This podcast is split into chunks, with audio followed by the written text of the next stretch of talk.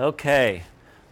So, um, this, in case you're on the wrong flight, this is Winter Session 2008, Bio 53. It's one of the science offerings at uh, Stanford Continuing Studies. This is the Stem Cell Ethics and Policy. This is actually the second course that connects to the first course I teach called Straight Talk About Stem Cells, which is basically a science based course. So, in this course, we're going to get a little bit of biology tonight mostly, and a little more uh, biology and science uh, two weeks from tonight, but mostly it's going to be about ethics, policy, and some law.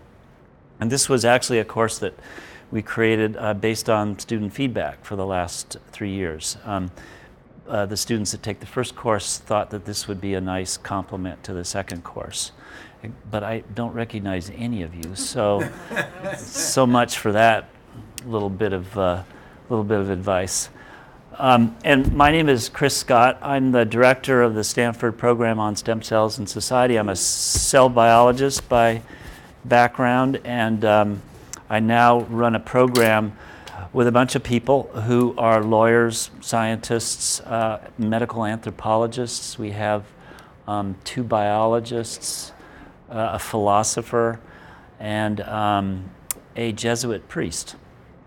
and we all study basically the ethical, social, political, and legal and economic, actually, implications of stem cell research.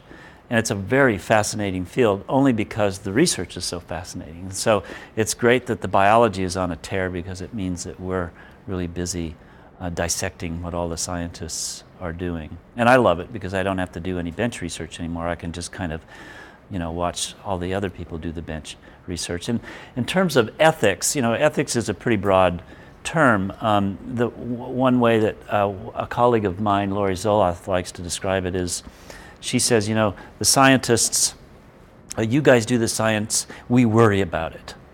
So we're going to talk a little bit about the concerns and, and, uh, and some of the uh, interesting ethical dimensions of stem cell research.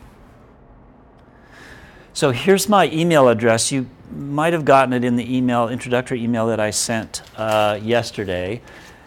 The text and reading assignments are uh, fairly straightforward. Uh, this is one book. It's called Stem Cell Now. I, I wrote this last year. It, uh, I think it launched last year, uh, about November. And it's a pretty easy read if you haven't received it, uh, bought it already. You can find this at the bookstore or order it online at Amazon. It's now in paperback in its second edition. I would order the paperback because it's a little more current. And then, kind of as an optional reading, a very good book called Stem Cell Century, you can see that the covers are the same or very close, you know, in terms of the graphics. This guy, uh, Russ Korobkin, is a, uh, a, lawyer at UCLA. He's, a, he's a, a very good scholar, and um, I read and reviewed this book uh, for Nature and a couple of other publications. I highly recommend it. And I'm going to assign some, some readings in here if you're interested. This is only in paperback, and uh, it's just a really good companion to some of the uh, ethical and political issues that we'll be discussing. And then I'm going to give you every week a couple of weekly readings. Now, these are going to be maybe science articles, they could be articles in the New York Times or the Washington Post. They might be some ethics or philosophy articles. And the idea here is just to get your mind going for the next uh, lecture. And what I'd like to do at the end of the lectures every week is to talk about those articles in a group. So we'll kind of do sort of a journal club sort of format, as they say in, in academics. Yes, these are handouts, and I'll give you those at the end of every class. Um, the grades, as I mentioned, are credit, no credit, or no grade. Make sure you register your preference on the CSP website. And if it's going to be in this category, a credit or for a grade, it requires this paper, uh, eight pages or so, due at the end of the fifth week. That's March 12th, I think. Any questions on this bit? Nope? Okay. Um, so this is the class structure. I'm going to give a 45 minute lecture, which we'll be recording. We'll take a 10 minute break, and then we'll have discussion and readings for 45 uh, minutes. Uh, I pretty much guarantee that we'll never follow this. but I thought I'd throw it up there to give, you know, at least some structure for what, what we do. It really depends on the questions and how, guy, how you guys want to be engaged in, in, the, uh, in the content every week.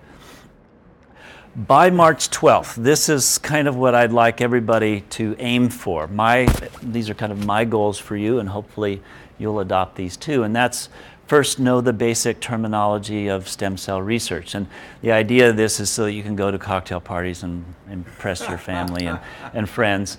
Um, most of these terms will be brought up in the lectures, and you can also find them in the glossaries of both of the books that, that, I've, uh, that I've assigned.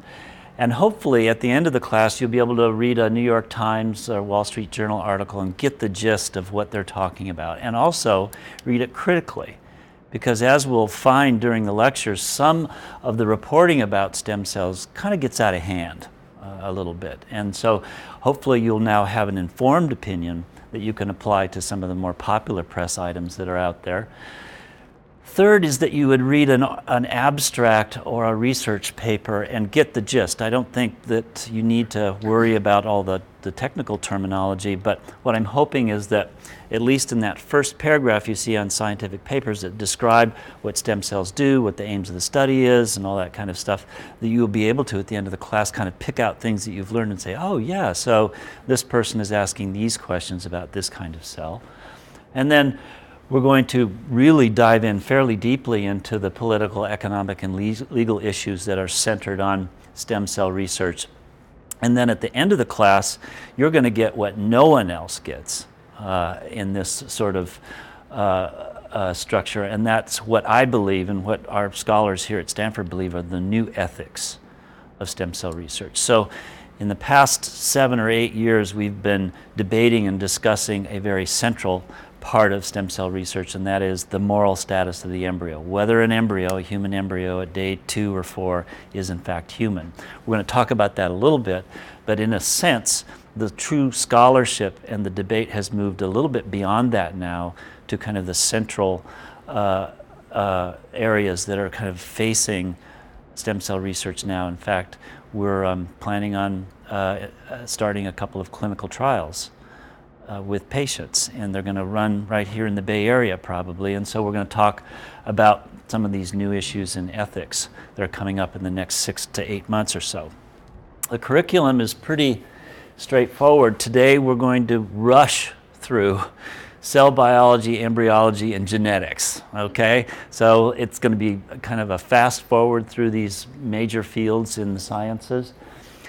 Next week, I'm going to talk a lot. It will probably be a fairly long lecture on policy, law, and society, some of the legal issues, what the states are doing, what the feds are doing, what George Bush is doing or not doing. And we'll talk a little bit about the societal issues, both here and abroad. On February 27th, this is new for the course. You're going to love this. We're going to take a field trip to the Stanford Institute for Regenerative Medicine. We're going to go into the biggest stem cell lab in the state and we're going to talk to Eric Chow, who is responsible for actually deriving the first embryonic stem cell lines here at Stanford. And Eric's going to give you a lecture about that process, how to make an embryonic stem cell line. And he's also going to talk about some of these really exciting new research directions that have come out in the press and in the journals in the last uh, maybe 60 days or so. So you're going to get right hot off the bench what Stanford scientists are doing with that $50 million we get from the state on embryonic stem cell research.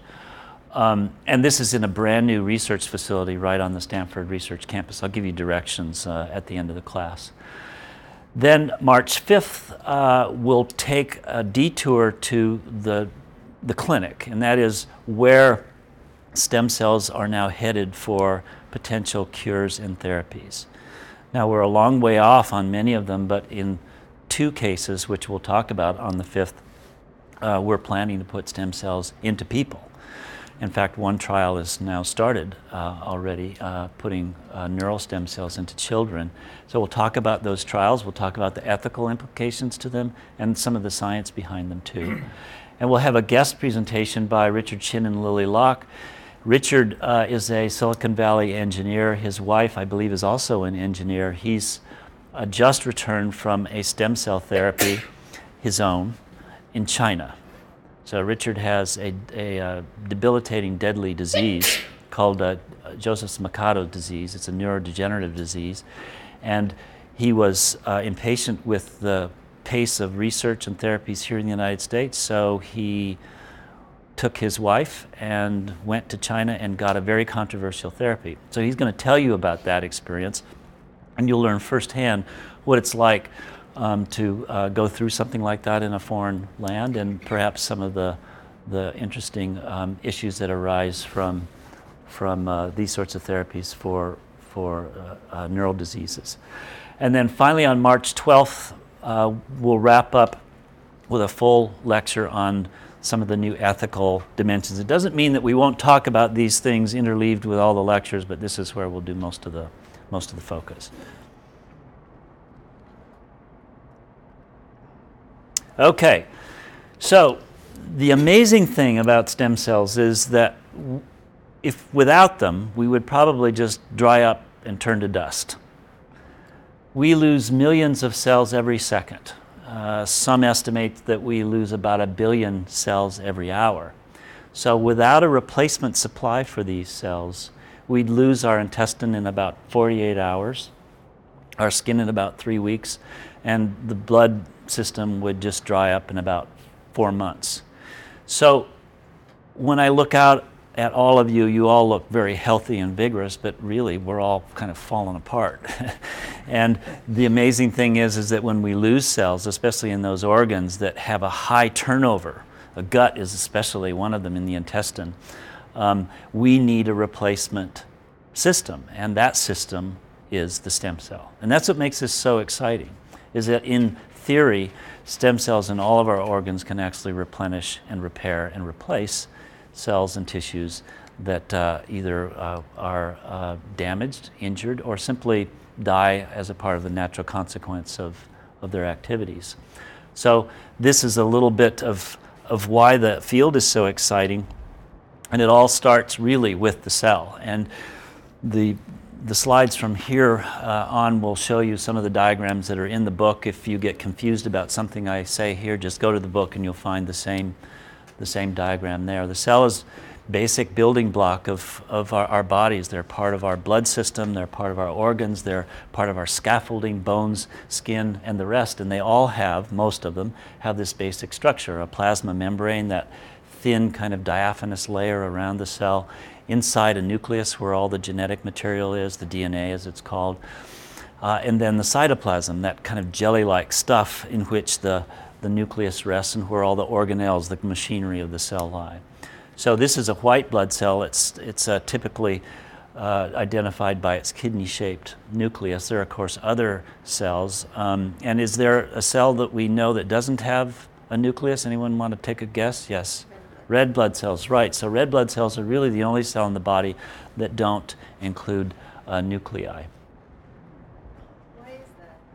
Why is that? You know, I don't know. That's a good question. Why the red blood cell doesn't have a nucleus? Sorry?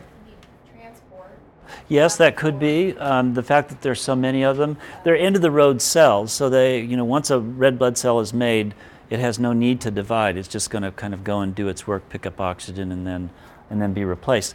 When I mentioned in the previous slide that it would take four months to replace the blood system, it's because we have billions and billions and billions and billions of blood cells, and the blood system is one of those robust uh, things that churns out actually billions of cells every day for us replacing. So they, they're the hard workers, yes? What constitutes the nucleus? Well, the question is what constitutes the nucleus? Well, the nucleus has the genetic material in it, the DNA that uh, kind of comprises our heredity. So the nucleus is essential to stem cell biology because it actually includes uh, all the genes that uh, help stem cells uh, become either more stem cells or become the next cell down the road. It's got, you say it has the DNA. Yes, it does. And that's it? Yes, and other, other structures, but that's the main one. For the purposes of the class, DNA is the thing to remember. So here's a picture of, of the DNA inside the nucleus. And here uh, I've shown a picture of, of uh, the DNA um, as it's dividing. So during cell division, when one cell becomes two, the DNA becomes very thick. And here I've shown how the DNA actually thickens at a point uh, in the middle. And then once this is duplicated, these things separate, and you have one cell then becoming two. And I blow this up for you just to show that the DNA is organized along a very um, regular kind of structure that's bound by chemistry. And the chemistry makes this structure into a helix. Think of it as a ladder that's twisted once or twice. And the helix uh, of DNA contains uh, a code, a chemical code that was cracked by the famous Watson and Crick in uh, 1954, the year of my birth. And these codes then uh, code for specific proteins that make up the building blocks of who we are. Our hair, our blood, our, our uh, tissues, our skin are all made and coded by this specific sequence of DNA. A specific length along this helix is called a gene. So when I talk about genes, I'm going to talk about a stretch of the double helix, usually a long stretch.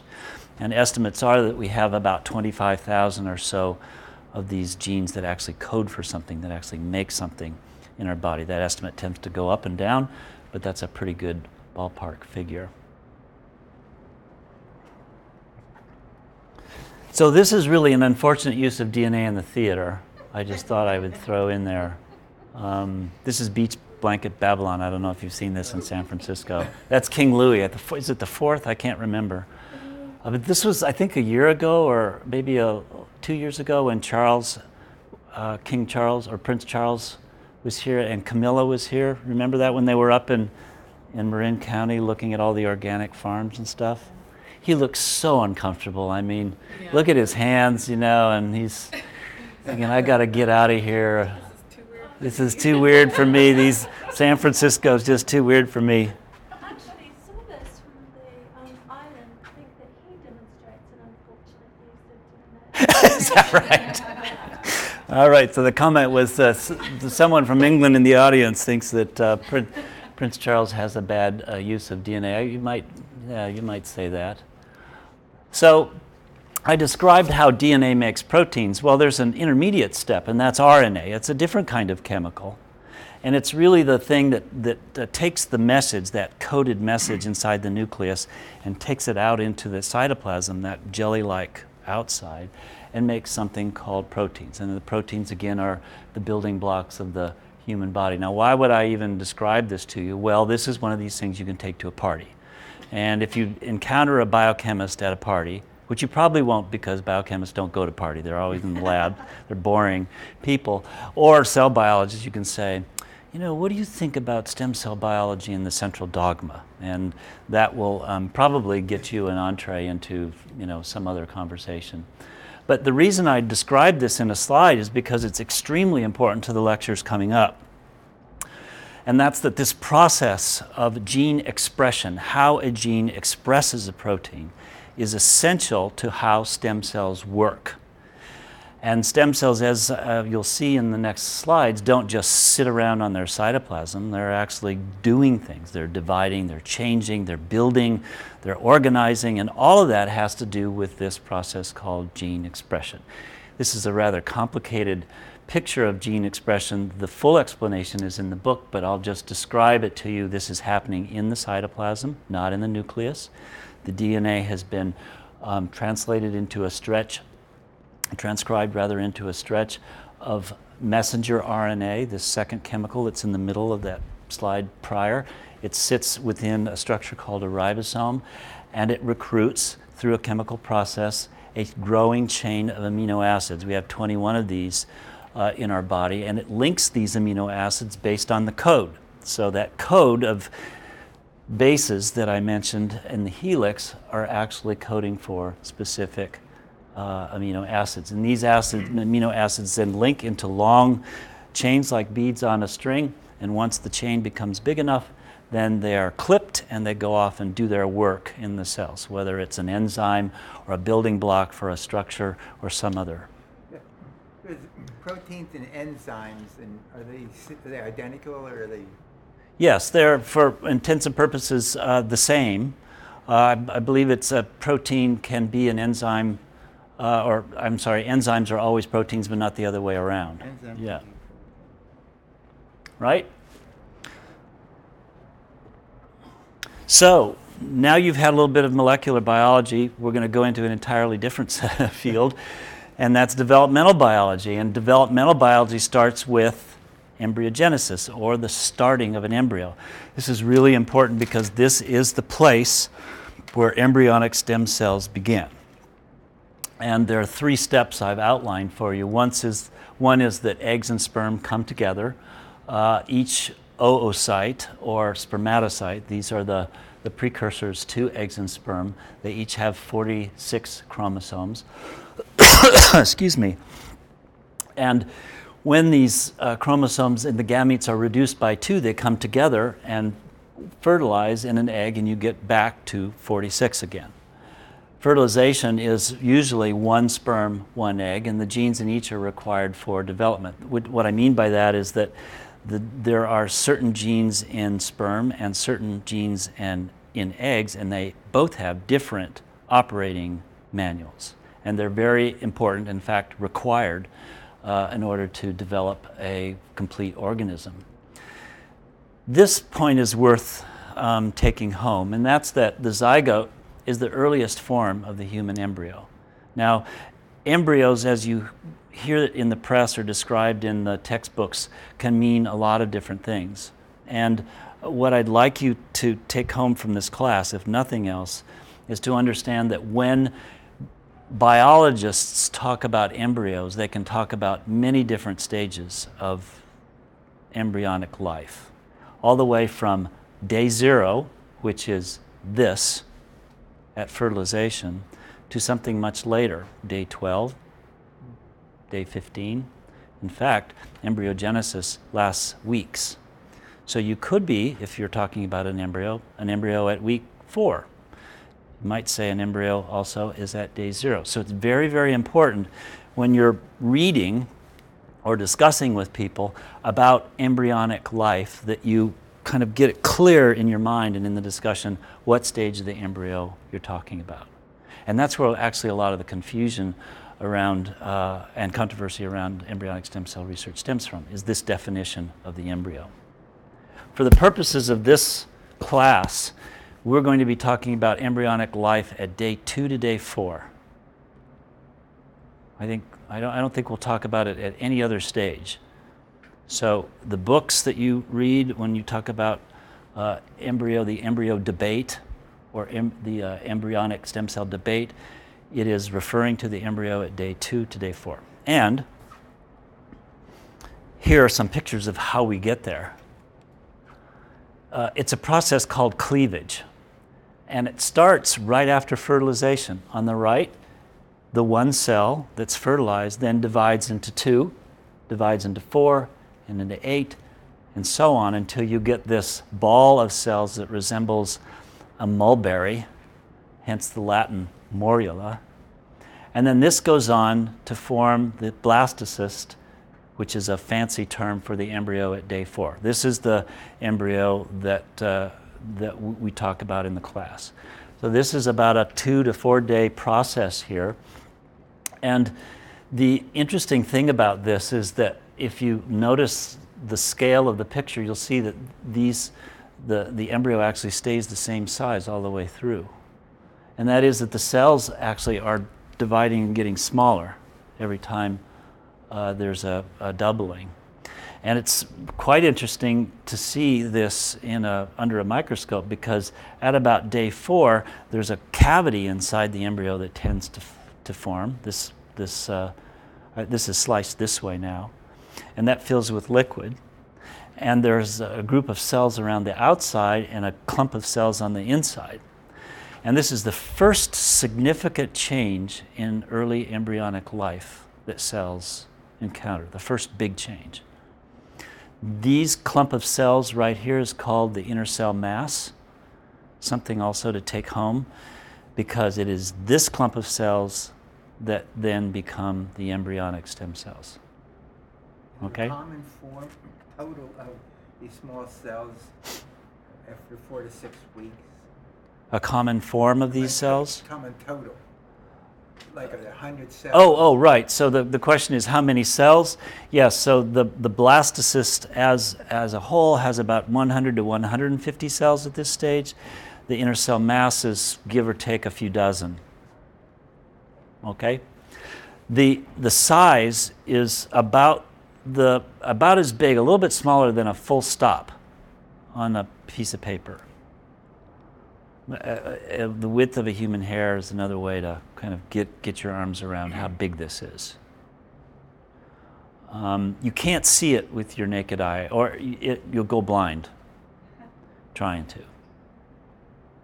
Okay? Now, the outside cells is called the trophectoderm. So, when I said this was a, a first big decision of fate for cells, it is that these cells then become the placenta and amnion that support the embryo, which comes from the inner cell mass. So, this is where the organism develops. This is the amnion and placenta that supports it during pregnancy. And these are general rules for mammals and also some other animals, but mostly for mammals. Right. So, here are some pictures uh, from a microscope, under a microscope, of the embryo during these stages. They're not to scale, uh, but uh, I give them to you anyway. You can kind of see on the left here the embryo at day one. and then at 12 hours later or so, where it splits into two, two into four. This is an eight cell um, uh, embryo. And then here's a picture, basically top down with a lot of light coming through it, of an embryo at day five with the inner cell mass clumped along one side. And when an embryonic stem cell line is made from this, this is destroyed, which means it's taken apart to get to those cells inside. So th- therein lies a lot of the controversy because this is actually destroyed or killed to get the embryonic stem cells inside, which then go on to do some pretty special things.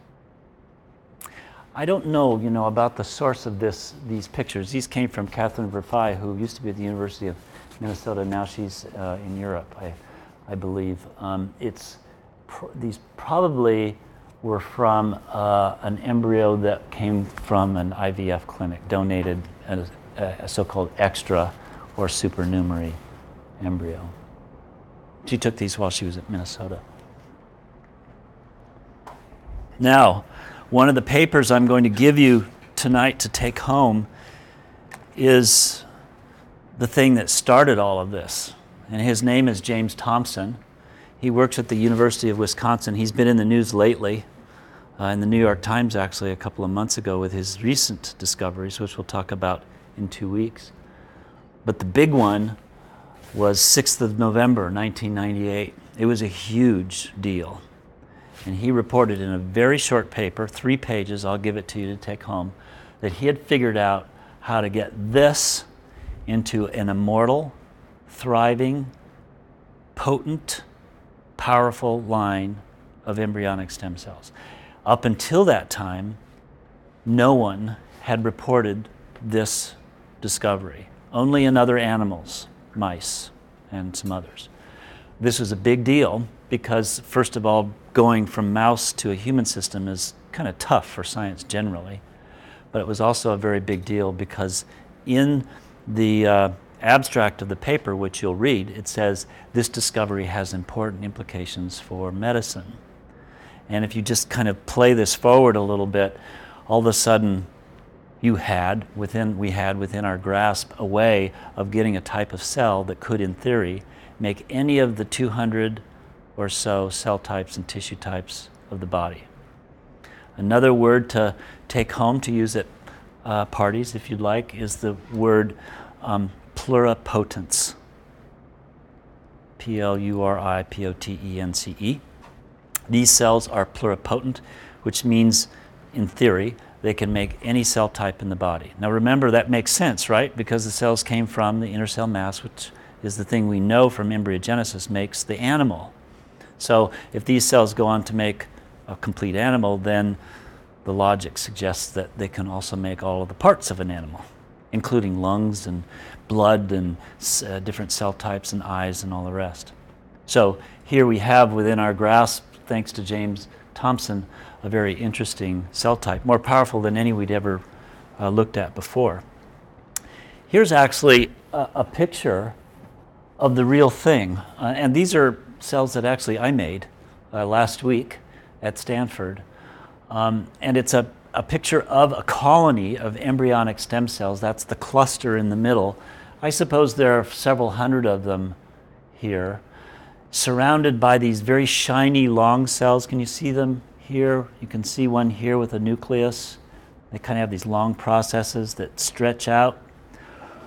These cells around the outside are called mouse embryonic fibroblasts, or MEFs. And these are the cells that actually feed or nurture the human embryonic stem cells that are in the middle. So these cells actually take nutrients and chemicals that are secreted by this feeder layer and then use it to divide and divide and divide again. And these grow extremely quickly. Are they human? These, these are human embryonic stem cells. In fact, this line of embryonic stem cells is, on, is one of the famous ones that's on the government's list of approved embryonic stem cell lines, the so called presidential lines, named after George Bush. Yes?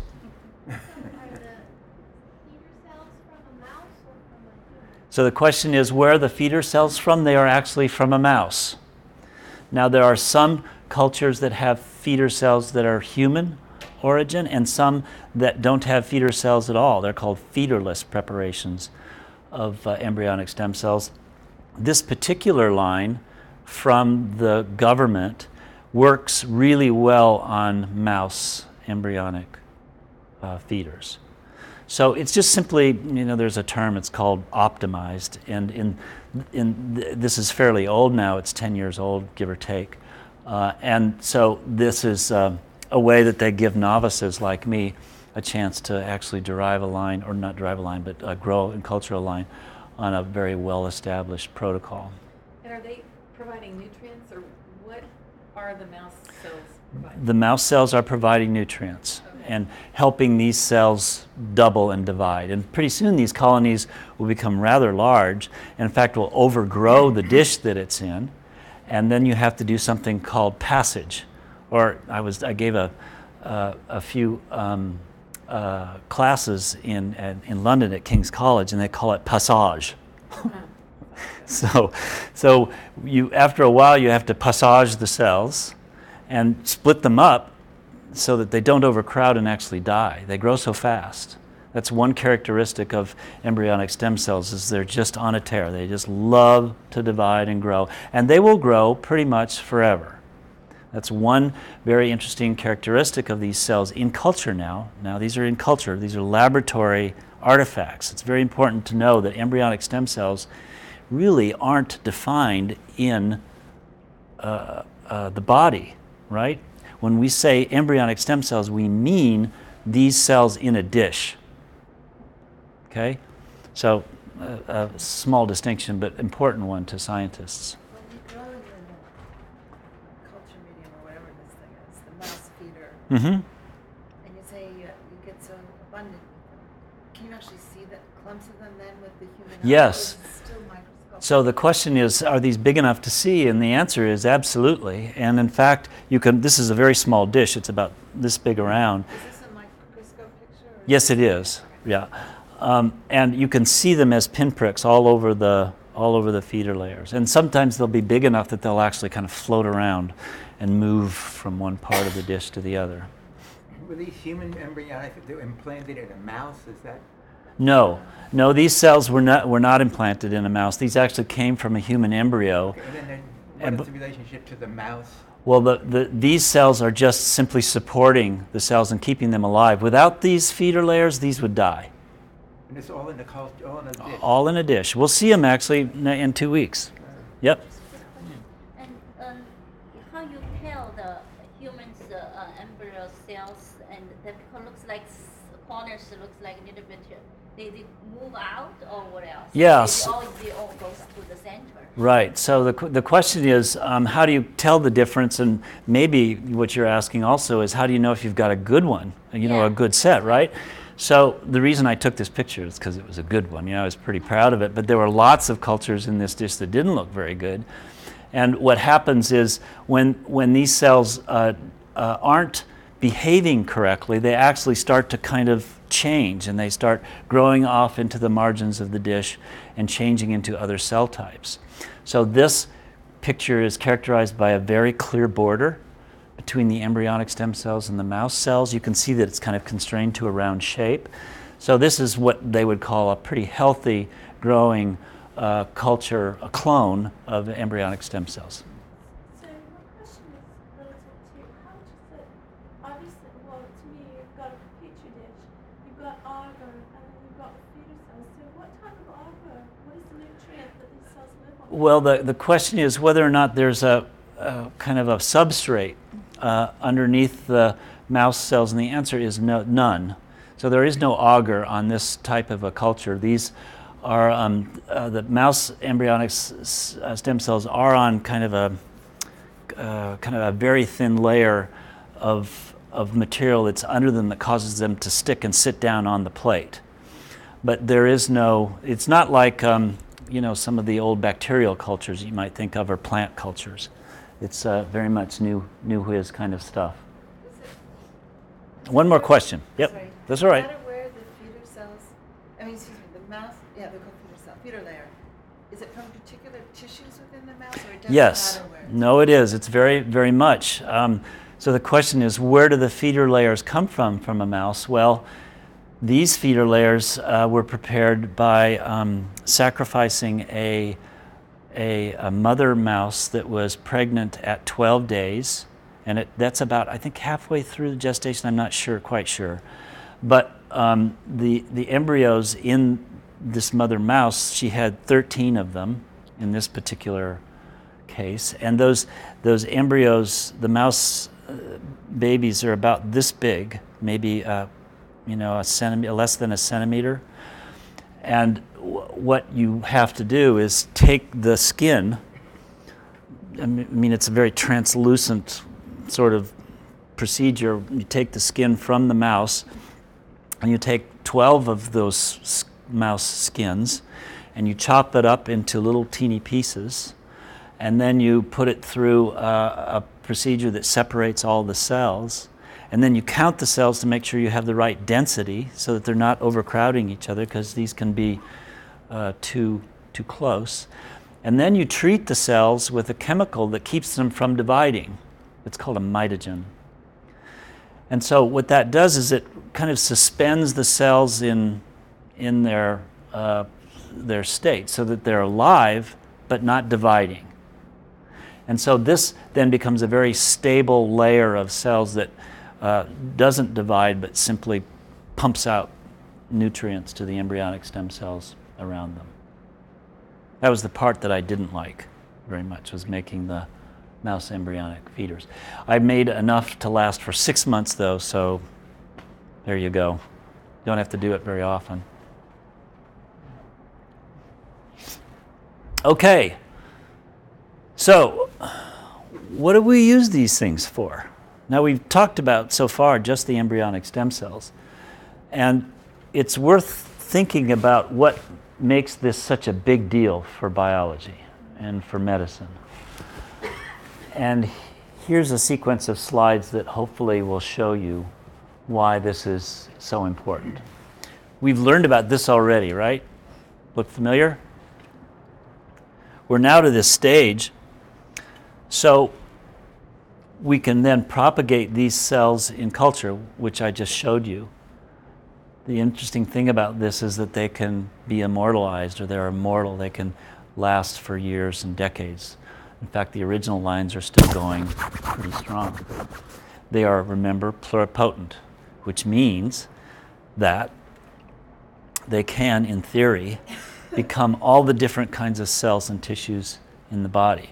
So, by directing these cells down one pathway or road, let's say towards the intestine, towards the blood, towards heart, you could have in your hands an, ex- an inexhaustible supply of cells that could make Are are there some These sorts- enzymes that cause it to become a blood cell or against some of the other types?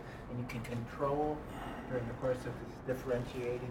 Yes, so the question is are there factors that can control the way these cells uh, go, whether they go one place or another? And you've just described the biggest question that's facing the field, and that is how can scientists get it to go this way and not that way?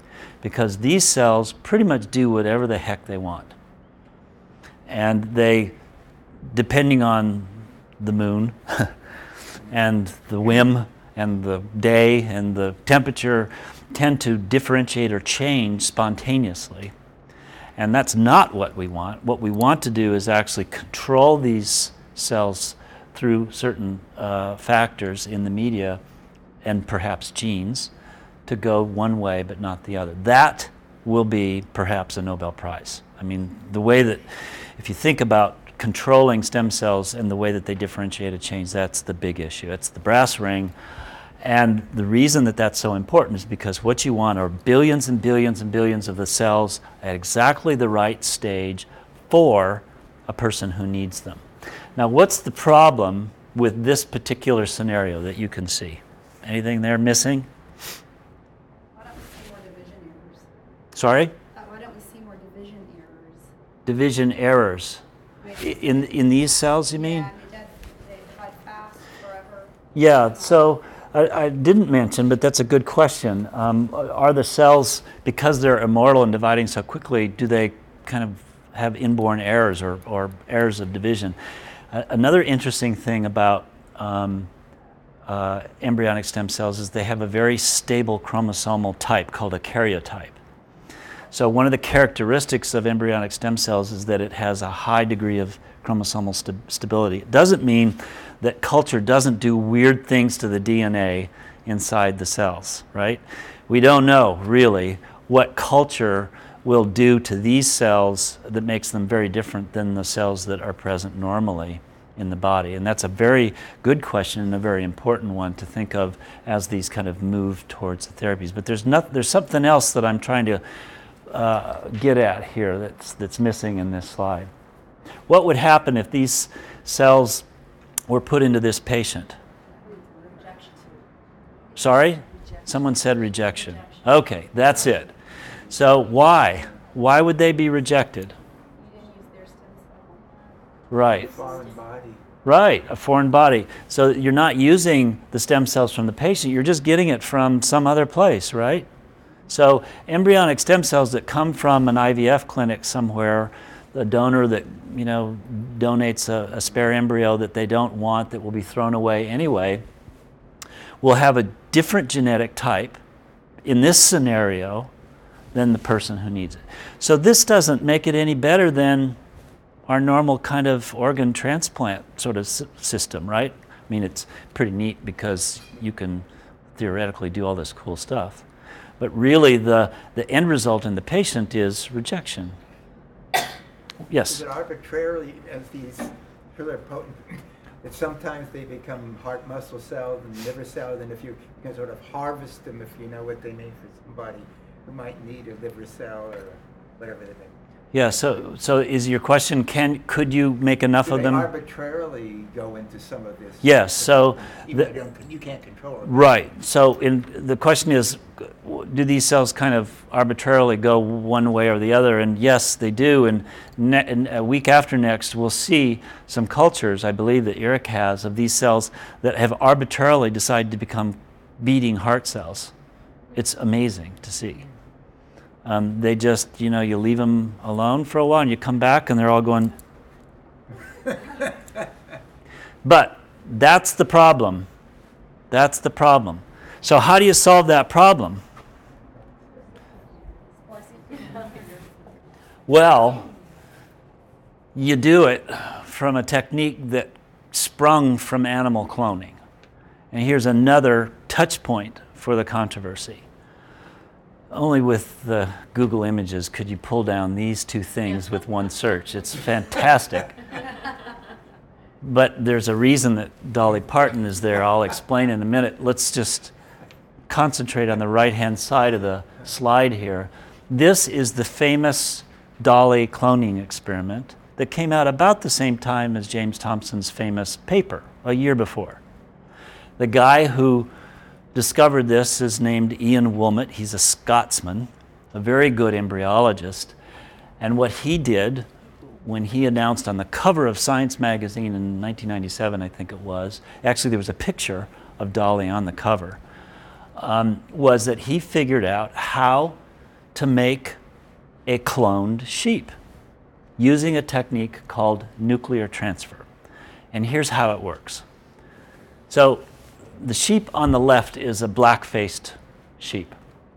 And that female sheep donates an egg. And the egg, as we've learned, has a nucleus in it, genetic material that's, uh, that belongs to that black faced sheep.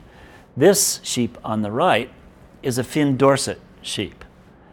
This sheep gives a cell, not an egg, just a cell, taken from the skin, in this case, from the udder of the sheep. The nucleus that contains all the genes is removed from this cell.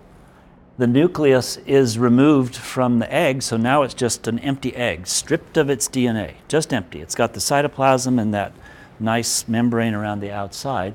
And these two things are fused together. Now you can inject it in with a little needle, or you can actually, in Ian Wilmut's case, apply a little bit of, I think he applied a little bit of electricity. You can also do it chemically.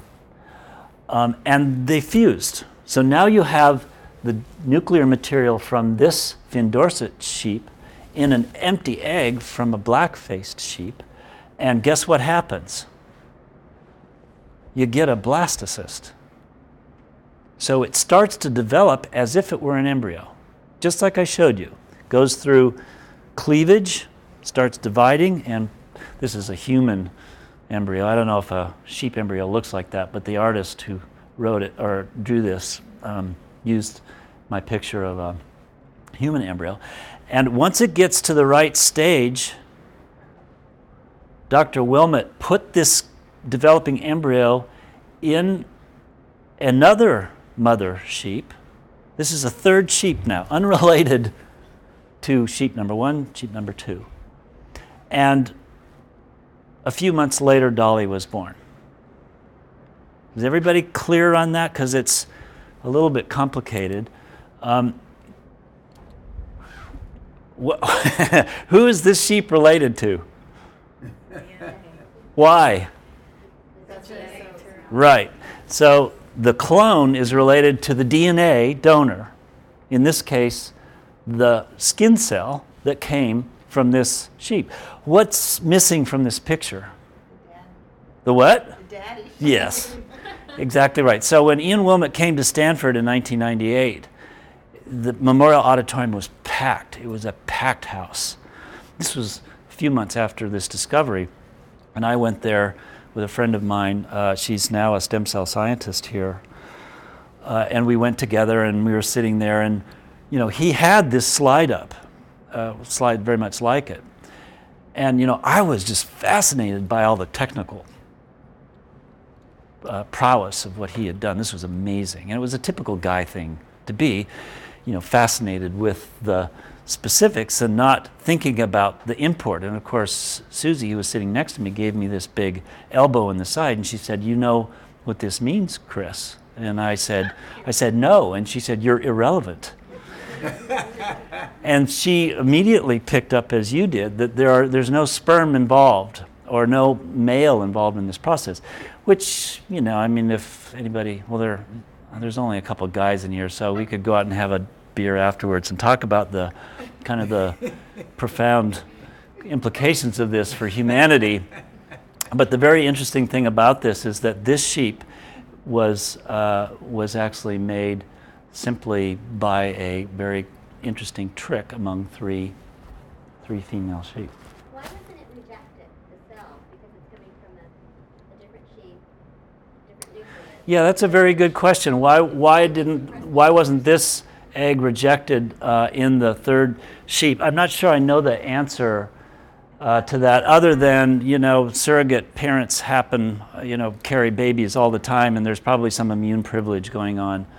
Um, white blood cells don't cross the placenta. Right, there's a placental barrier and that sort of thing. But, uh, but that doesn't mean that these, these sheep, these clones are normal. In fact, they aren't. They're, they're present with all sorts of trouble. And Dolly herself had a lot of trouble. She um, had arthritis. She died fairly young, you know, late middle age, not old age. She was big for her age. In fact, this process often uh, creates something called LOS or large offspring syndrome. And so this sort of thing is very inefficient.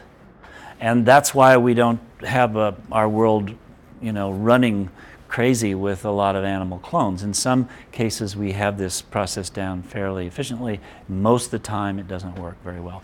And this really, by the way, as we get into the ethics of cloning, is one of the reasons, in fact, a very big reason, why any kind of possibility of human cloning would be grossly unethical.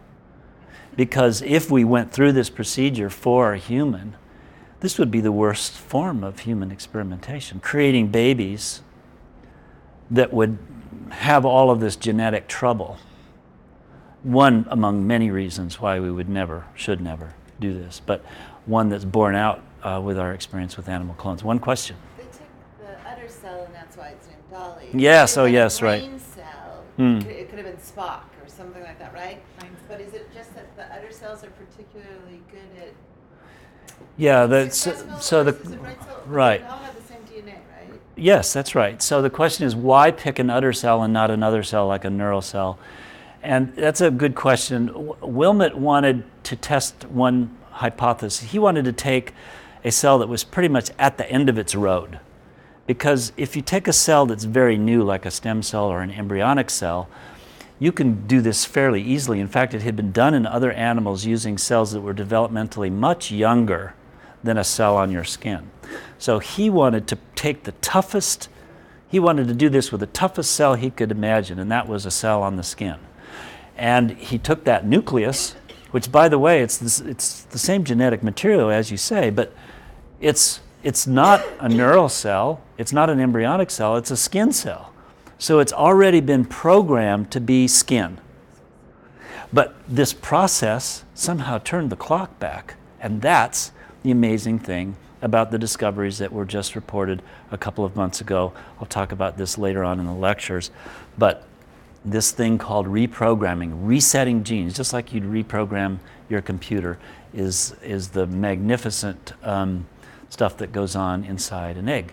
Did they redo the experiment with younger cells, like an embryonic cell, and Yes, and pro- same genetic problems as the clones? Uh, I don't know the answer to that, but uh, the first part of your question is Did they do these experiments with different kinds of cells of different developmental ages? And yes, they did. In fact, those experiments preceded these, right? Those were a little bit easier to do, in Okay. fact. Not so much in sheep, but in other, uh, in other animals. I think uh, uh, they had done it in other, uh, other kinds of, of, of mammals. But uh, Wilmut had been doing this for years with different cell types. And so he wanted to pick this one um, to see how he could do it, and he did. One more question. Did, yeah, did Dolly have any offspring? Yes, Dolly went on to breed and produce offspring of her own, and they're now gamboling somewhere in a in, in Scotland. They are normal. So these, these, uh, these effects tend to diminish through the generations. Yep. All right. So here is taking Dolly's type of technology and applying it towards that first technology of making stem cell lines, right? Remember that first slide I showed you what was the big problem? Rejection. This solves that problem. And how do you do it? You take a skin cell from a patient, from a person who needs it, put it in an empty egg from somebody else, cultivate it, and here's where it gets very different. This is not implanted. It doesn't become a baby. It is taken apart to make the embryonic stem cell line, which then can go on to make the cells. So this got caught in the embryo controversy because the worry was is that this cloned embryo could then be implanted in a woman and that you could make a cloned baby. So this is pretty much you might describe it as a as a choice that science would make to make cell lines for therapies or if it got into the wrong hands into someone who wanted to if they they possibly could put this blastocyst and implant it. So this became a very big concern when these two technologies intersected, and in fact, it became even a bigger deal when a group in Florida and I think it was Italy described that they had made the first cloned child. You remember that? The Raëlians?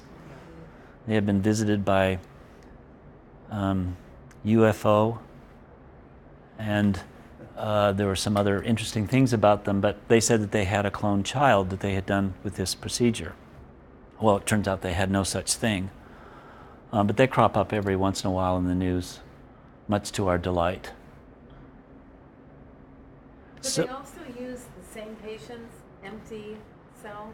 Why does the empty cell have to come from someone else? Uh, so the question is, uh, why does the empty cell have to come from someone else? Yeah, Um, for well, in this case, if it's a woman, it doesn't. But if this case, if this case was a man, it would it would have to. Right.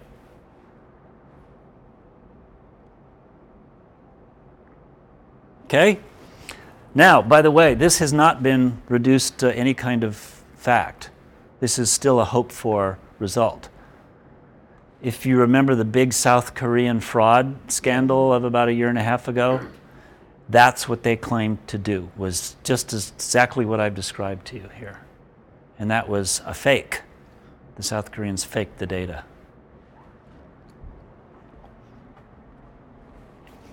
Okay, we've talked about the gee whiz way out there in the future sort of stuff. What could we do with this now? This is where we really are today on how we might use this technique to understand disease. Uh, again, this would be a scenario where you'd have a patient with a specific disease, take that diseased nucleus where all the DNA is. Remember, most diseases are genetic in some form or another. Put it into an empty egg, make it into a, a cell line that's actually approximates a disease in a dish. So now you have a immortal line of growing cells that are very much like ALS in this case, that are mutant. And you could, since this is a disease of the neural system, you could derive them or differentiate them down the line towards motor neurons and then test them and study them at the cellular level and even the molecular level. And finally, you could test drugs against these and have a very powerful way of discovering something that might treat or, in fact, cure this particular disease. And you don't just need to do it for this, you could do it for any disease in principle. So, this kind of technique, nuclear transfer, making a specific disease based line, is a pretty interesting sort of uh, possibility for stem cells. Again, it hasn't been reduced to practice. So, I'm going to now describe the big results of the last month. Again, you're lucky to be in this class because no other class, I'm sure, is talking about this. And that's that uh, there has now been a way to make a embryonic like line. And I'm going to use the word like because I do not uh, believe that these lines are identical to embryonic stem cells yet. We haven't really solved that question with any certainty. But they've been able to make very powerful lines that are embryonic like without eggs or embryos. So this solves, in theory, a bunch of fairly profound moral questions about embryos, use of embryos, the use of eggs, nuclear transfer, uh, the, di- the technical difficulties embodied in those. Uh, and we'll see, this is fresh research, by the way, we'll see if this actually can do the trick and, and uh, go towards um, treatments. So here's how it works. Here again, you take a skin cell from a patient or from a person who needs it. And you take that cell and you put it into a petri dish and you multiply them so you got millions of them. And then you put in that dish a genetically engineered virus. In this case, it's a retrovirus. It's a common virus that's been engineered not to be infectious.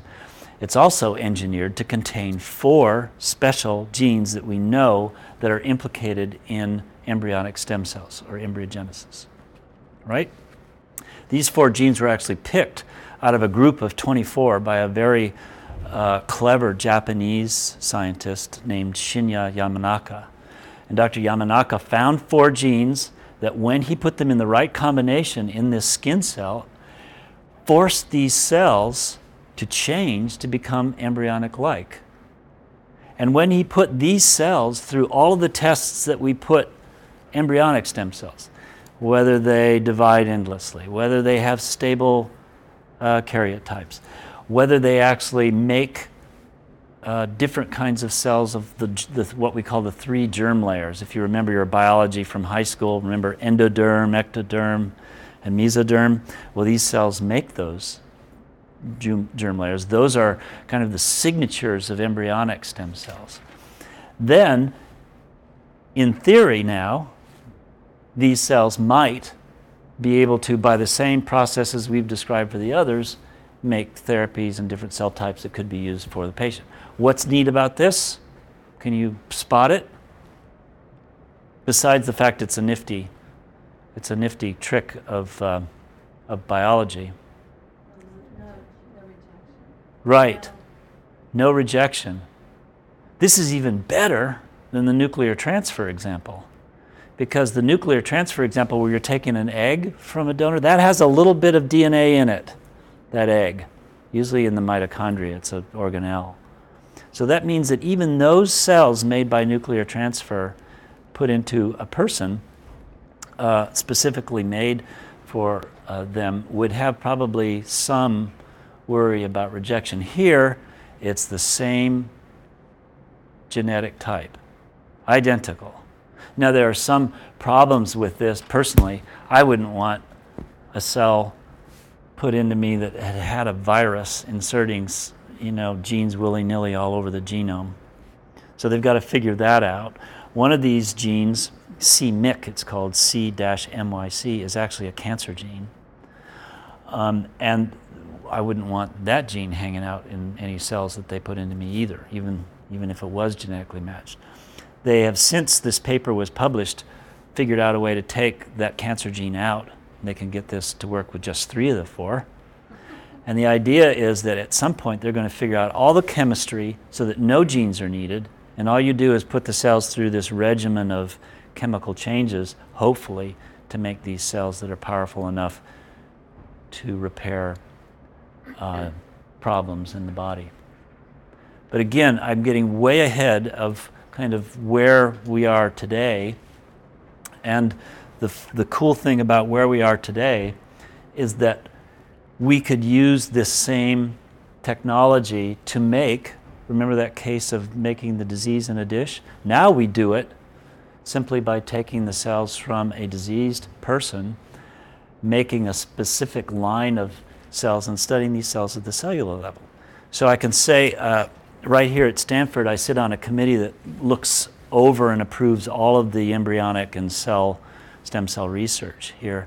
And it's delight, delightful to do it because I can see what the scientists are cooking up, you know, in the late, in the late hours. And there is already on the books here at Stanford a, an idea to take these cells from uh, a group of people that have uh, something called um, uh, it's the disease that Abraham Lincoln uh, Marfan syndrome, thank you. Right. In fact, I'm not sure if Lincoln actually had it. There's some debate about that. But here at, at Stanford, Marfan syndrome is, a, is something that's studied very much by a, a group of scientists here. And over the years, they've collected thousands of cells from Marfan's patients of all different kinds. The disease is very variable. So sometimes you have it bad, sometimes you have a mild case.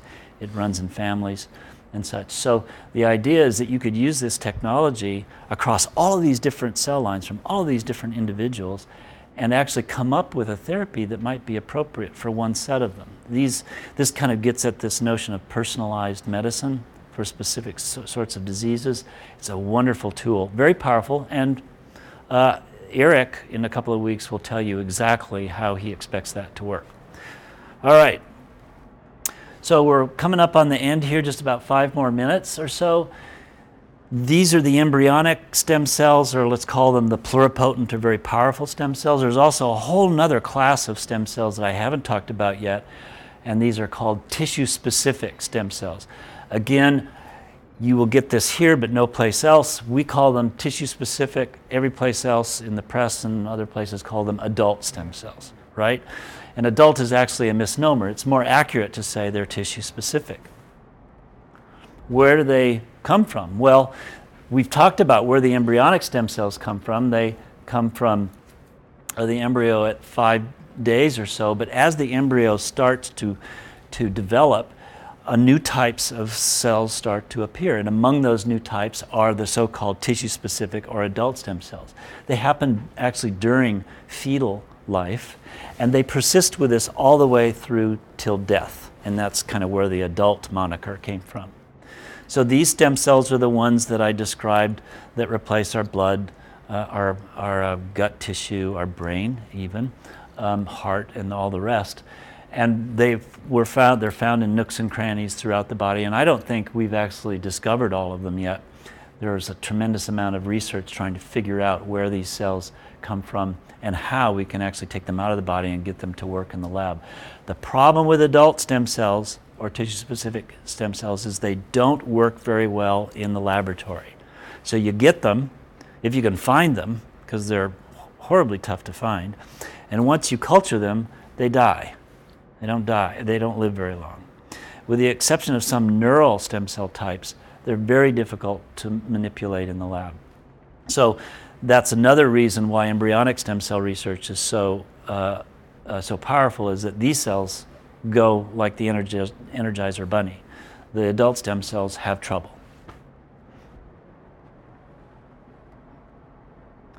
So there are a bunch of these. I've described um, the intestine. Here are a couple of them, stem cells, just right along the area of the, what this is, is called is the crypt. Uh, these are the involutions of the gut. We've got millions of these. And I think there are two or four of these in each crypt. And what they do is they divide and change into all the different kinds of cells in the gut. And they do this on a cycle. I can't remember, I think it's 24 hours or so, 48 for all the way to the top. Then we have the blood stem cell. This stem cell was discovered right here at Stanford. We are the world's biggest group of uh, uh, blood stem cell experts. Um, there's a stem cell uh, in the epidermis at the and a little protuberance in every uh, hair follicle called the bulge. These cells have a tendency to kind of get out and move around, and so the cells actually traffic and start to move up to form other cells and move down to form the cells of the follicle. Um, somehow my stem cells in my hair went north when I was 25, so I'm very interested in figuring out what happened. Um, and then we have stem cells that make sperm and eggs, too. These are cells that only become one type. They're called unipotent. You know, we talked about totipotent, pluripotent. These are unipotent cells. And here is a, a a, a brief description of one type of cell as it goes from a stem cell to its final form. This is called lineage restriction or differentiation. You can call it a number, uh, any, any number of sorts of things. You don't have to worry about too much of the terminology here, but all I'll say is that we've already talked about embryonic stem cells. Well, through these signals of genes and proteins, these cells become a different kind of stem cell, the neural stem cell, tissue specific for neurons, brain, spinal cord, and the rest. And then they become, through restrictive signaling, the terminally differentiated or the, the, the last and the end of the road cell types. I've shown you the three major ones here neurons, oligodendrocytes, and astrocytes. So this is an important concept to take away from the class is that, is that these cells, once they're programmed to become blood or brain or bone, they're kind of on their way. They've been fated by genetics to go down a certain pathway. So it's very rare, in fact, it's a big controversy to, to see a neural stem cell all of a sudden switch and say, you know what, I don't want to be an oligodendrocyte, I'd rather be a blood cell. Developmental biology teaches us that most of these cells, once they receive their instructions very early in embryonic life, become cells that are fated for the tissues uh, at the, at, uh, where they're resident, whether it's blood or brain or bone or muscle or the rest. So that's a, very important point, I think, to, to think about. The most amazing thing about the neurons is that these group of neuronal cells uh, very early uh, in the embryo become, at birth, 10 billion cells of the nervous system. It's just astounding. I, I, I can't imagine how it happens. Um, here's another kind of diagram of this family tree. This is why the biology is so interesting to so many people, is that this is actually a very old picture, 1991. I, I, use it only because it's a nice kind of schematic of all the different kinds of cells in the neural stem cell family. And you go to meetings and people are saying, I, I found one. And they'll stick it there. Or they'll find another one, put it here. And they find them lickety split. You know, every month you'll hear of a new cell type that comes uh, from the cellular family tree. And here's the blood system. This system was actually uh, discovered and, and, uh, and uh, elucidated right here at Stanford. Uh, actually, the guy who discovered the hematopoietic or blood stem cell, Irving Weissman, Irv would probably kill me for showing this slide because, it, first of all, it's not his and second, because I've left one of his cells out. The, the hematopoietic stem cell has a long term and a short term stem cell, uh, but the idea is the same. the same that these cells become then the, the cells of the blood. T lymphocytes are white blood cells, are red blood cells without nuclei, uh, the, uh, the cells of the immune system. Okay? And just to cross your eyes um, and give you a headache, here's the family tree. Again, a very old picture, but I include it because it's interesting to see how embryogenesis and how these, these embryonic stem cells then start to change into all of these different cell types that we know about here. I haven't counted all of these, but when I say about 200, it's probably underestimating all of the different cell types that embryonic stem cells can make. This diagram really schematic represents why we're very excited about embryonic stem cells. Okay, the last couple of slides. Um, this is uh, something to, to take home and carry with you.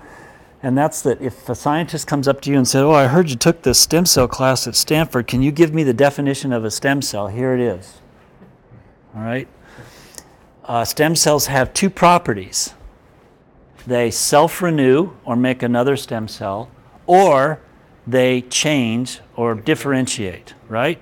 So, your rejoinder to the scientists who ask you this is they can either self renew, make another stem cell just exactly like it, or through the process of genes and signaling, can make another cell down the road.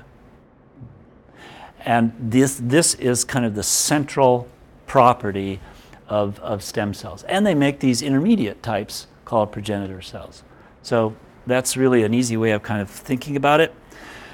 And finally, this is the big reason uh, why a whole new area of, of uh, stem cell biology, biology has emerged called the cancer stem cell. Now, I'll toggle back on this slide to just show you if this process goes haywire, what happens? You get tons and tons and tons and tons and tons of exact cells. What does that remind you of? Cancer, Keeps on, you more, right? keeps on growing. Right. So if this process is not regulated, then you might have this, where this self renewal process of making more and more and more cells results in uh, cancer, unregulated cell growth. So, a very hot area of stem cell biology right now. Much of it going on right here in my bigger course. If you're interested uh, in next year coming to it, there's an entire lecture on this by a famous cancer stem cell uh, biologist right here at Stanford. He goes through all of the ins and outs of this. I think this takes us to the end. It does. So thanks for suffering through this. This was a pretty long uh, lecture, but I'm glad we got through it because there was a lot of material.